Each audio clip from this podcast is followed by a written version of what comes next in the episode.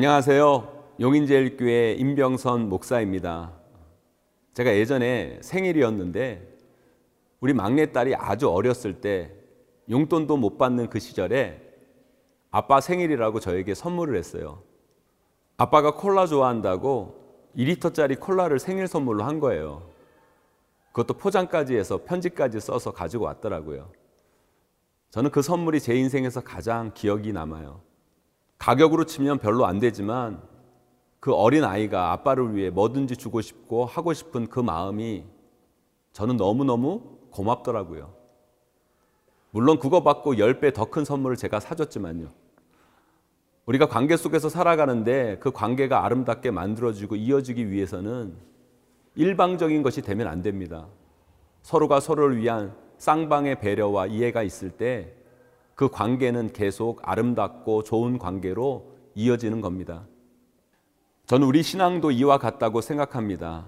우리 신앙이 일방적으로 하나님만 주는 신앙, 우리는 너무 받으려고만 하는 신앙, 하나님께 달라고만 하는 신앙, 뭔가를 얻으려고만 하는 신앙은 건강하지 못합니다.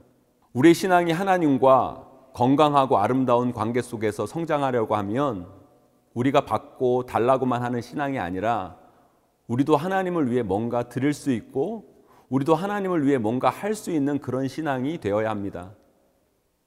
오늘의 말씀은 시편 11편 1절에서 7절 말씀입니다.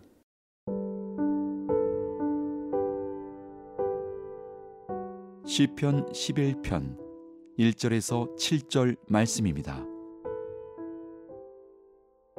내가 여호와께 피하였거늘 너희가 내 영혼에게 새같이 내 산으로 도망하라 함은 어찌함인가? 악인이 활을 당기고 화살을 시위에 먹이며 마음이 바른 자를 어두운 데서 쏘려 하는도다. 터가 무너지면 의인이 무엇을 하랴? 여호와께서는 그의 성전에 계시고 여호와의 보좌는 하늘에 있으며 그의 눈이 인생을 통촉하시고 그의 안목이 그들을 감찰하시도다. 여호와는 의인을 감찰하시고 악인과 폭력을 좋아하는 자를 마음에 미워하시도다. 악인에게 그물을 던지시리니 불과 유황과 태우는 바람이 그들의 잔의 소득이 되리로다. 여호와는 의로우사 의로운 일을 좋아하시나니 정직한 자는 그의 얼굴을 배우리로다. 오늘 본문은 다윗의 시입니다.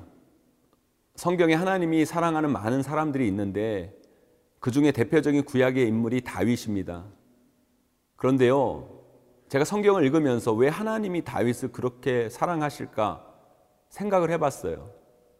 아니, 다윗, 죄도 많이 지었잖아요. 그런데 하나님은 그래도 다윗을 많이 사랑하세요. 왜 그랬을까요? 생각해 봤어요. 그런데요, 그 이유는 다른 것이 아닙니다. 다윗은요, 하나님이 뭘 좋아하시는지, 하나님이 뭘 기뻐하시는지, 또 뭘 원하시는지에 관심을 갖고 작지만 연약하지만 그것을 하려고 애쓴 사람이 다윗입니다. 오늘 본문 7절 말씀입니다. 여호와는 의로우사 의로운 일을 좋아하시나니 정직한 자는 그의 얼굴을 배우리로다. 한마디로 다윗의 신앙은 하나님으로부터 무엇을 받고 무엇을 얻을까에 주목하는 신앙이 아니라 하나님이 뭘 좋아하실까 그리고 어떻게 하면 하나님을 기쁘시게 할까 어떻게 하면 하나님을 즐겁게 할까 내가 어떤 모습으로 살아가야 하나님이 기뻐하실까에 주목하는 신앙이었다는 사실입니다. 오늘 우리가 읽은 시도 다윗의 시잖아요. 시편에 보면 다윗의 시가 얼마나 많은 줄 몰라요. 왜 다윗이 이렇게 많은 시를 지었겠어요? 왜 이런 노래를 지었겠냐고요? 예전 분들은 좋아하는 여자, 남자가 생기면 뭘 했는지 아세요? 편지를 썼잖아요. 편지에 향수 몇 방울 떨어뜨려서 눈을 감아도 보이고, 눈을 떠도 보이고, 하늘을 봐도 보이고, 땅을 내려봐도 생각나는 사랑하는 누구누구 씨. 이러면서 편지를 썼잖아요. 지금 다윗이 쓰는 시는 그런 거예요. 하나님을 너무너무 사랑하고 하나님을 기쁘게 하고 하나님의 마음을 얻으려고 그냥 몸부림치고 있는 거예요. 그런 시편, 그 시편이 시편 150편 중에 너무너무 많아요. 이 시를 쓰는 게 돈 드는 일입니까? 무슨 큰 일입니까? 아니에요. 별거 아닌 것처럼 보여요. 하지만 다윗의 마음이 담겨 있어요. 하나님을 생각하는 마음, 하나님께 뭔가 드리고 싶은 마음, 그 마음이 너무 귀한 겁니다. 그뿐입니까? 이스라엘 백성에게 있어서 여호와의 법궤는 하나님의 임재의 상징입니다. 그런데요, 하나님의 임재를 상징하는 그 법궤가 오래전부터 방치되어 있었어요. 그런데 아무도 수십 년이 흘렀지만 그것에 관심 갖는 사람들이 없었어요. 그냥 자기 먹고 살기에 바빠서 하나님 것에 대한 관심이 별로 없었어요. 그런데요, 다윗은 하나님의 마음이 있는 그곳에 그 법궤에 관심을 둡니다. 내 것만이 아니라 하나님 것에도 마음을 둡니다. 그래서 그 법궤를 예루살렘으로 가지고 오려고 하잖아요. 또 있습니다. 다윗은 하나님의 성전을 지으려고 합니다. 자기는 이렇게 좋은 궁전에서 사는데 하나님의 저는 그렇게 초라하고 보잘 것이 없는 거예요. 그래서 다윗은 하나님께서 거하는 성전을 짓겠다고 하잖아요. 그런데요, 하나님은 그러지 말라고 그래요. 성경은 전쟁에서 다윗이 피를 많이 흘려서 짓지 못하게 했다고 그러는데요. 성경을 잘 읽어보세요. 하나님께서 그럼에도 불구하고 성전을 짓겠다고 하는 다윗을 얼마나 대견하고 기특하게 여기셨는지 성경에 나와 있습니다. 이건 전쟁에서 피를 많이 흘려서 짓지 말라가 아니라 마치 이런 거예요. 이제 갓 취직해서 돈도 많이 없는 사람이 어르신한테나 부모에게 지금까지 제가 많이 얻어먹기만 했는데 이번에는 제가 식사 대접 꼭 하고 싶다고 계산대에서 자기 카드 내려고 그러니까 돈 많은 어르신 부모님이 아니야 됐어. 네가 무슨 돈이 있다고. 너는 돈쓸 일도 많잖아. 그러면서 그냥 내가 살게 하면서 자기 카드 내는 그런 모습. 지금 그런 모습인 거예요. 저는요 이런 다윗의 모습이 하나님을 기쁘시게 또 하나님의 마음을 참 행복하게 그리고 다윗에게 정말 뭐든지 더 주고 싶다는 생각을 하게 만든다고 여깁니다. 그래서 하나님이 다윗을 사랑한 거예요. 다윗은 자꾸 하나님을 위해 일하려고 하고 하나님의 기뻐하신 그 일을 찾아 그 일들을 감당하려고 합니다. 하나님은 그런 다윗을 말리면서 다윗을 위해 더 일하시고 다윗을 더 배려하시고 다윗을 더 챙겨주시고 더 주시려고 하는 이 관계 얼마나 아름다운 관계인지 몰라요. 우리도 그런 관계로 나아가야 됩니다. 그게 바로 건강한 신앙인의 모습입니다.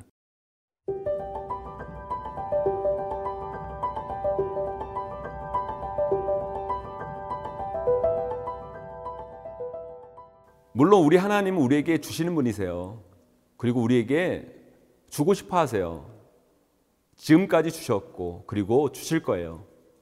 그런데요, 우리도 하나님의 마음을 좀 헤아려 봤으면 좋겠어요.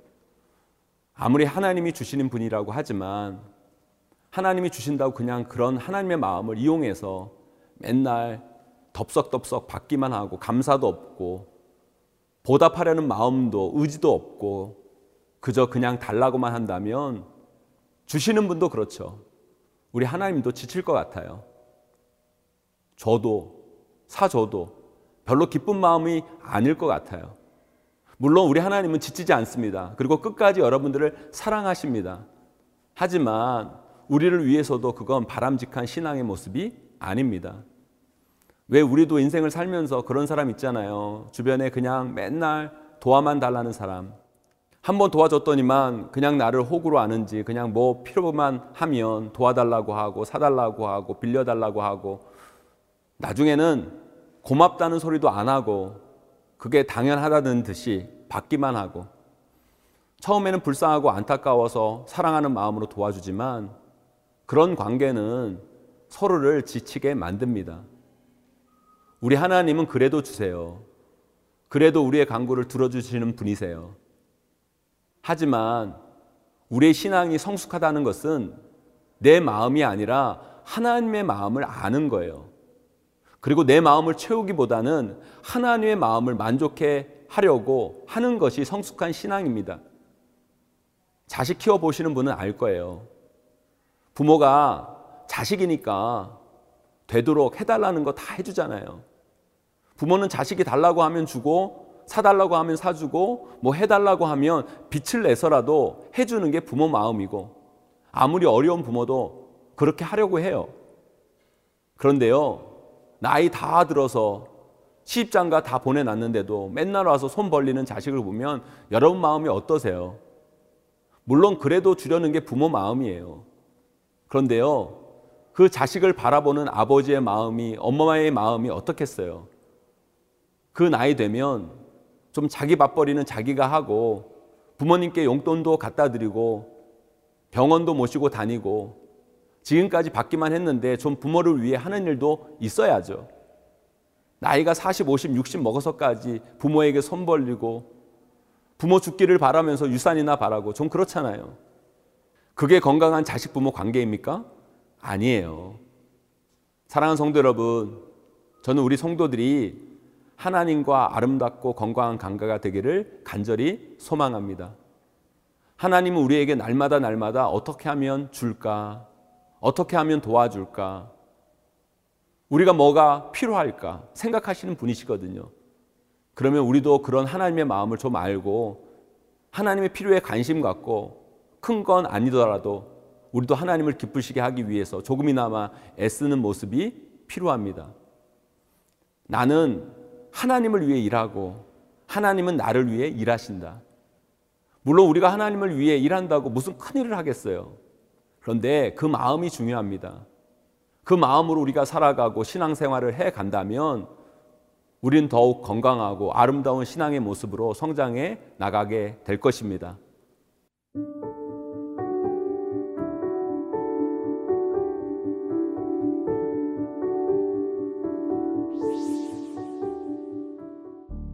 하나님 아버지 감사합니다.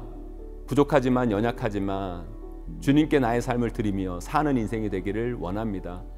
하나님께 받은 것도 기쁜 일이지만 하나님께 드릴 때 경험하는 기쁨, 감사를 누리는 인생이 되게 하시고 늘 하나님을 위해 어떻게 살까, 어떻게 하면 하나님을 기쁘시게 할까에 초점 맞춰 사는 인생이 되게 하여 주시옵소서. 예수님의 이름으로 기도합니다. 아멘.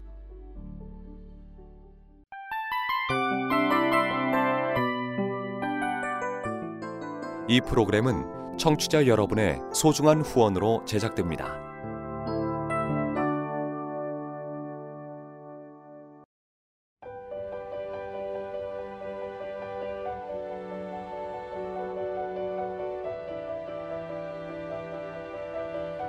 세상에는 수많은 교회들이 있지만 더 깊이 있는 말씀 강해를 찾기 위해 크기로만 교회를 선정하지 않습니다. 보다 좋은 영적 콘텐츠를 더 많이 나누기 위해 방송비를 받지 않습니다. 1년 365일 복음만 전하고 싶어서 우리는 광고를 하지 않습니다. 온누리의 복음을 땅끝까지 CGN TV와 함께 땅끝 선교사가 되주세요.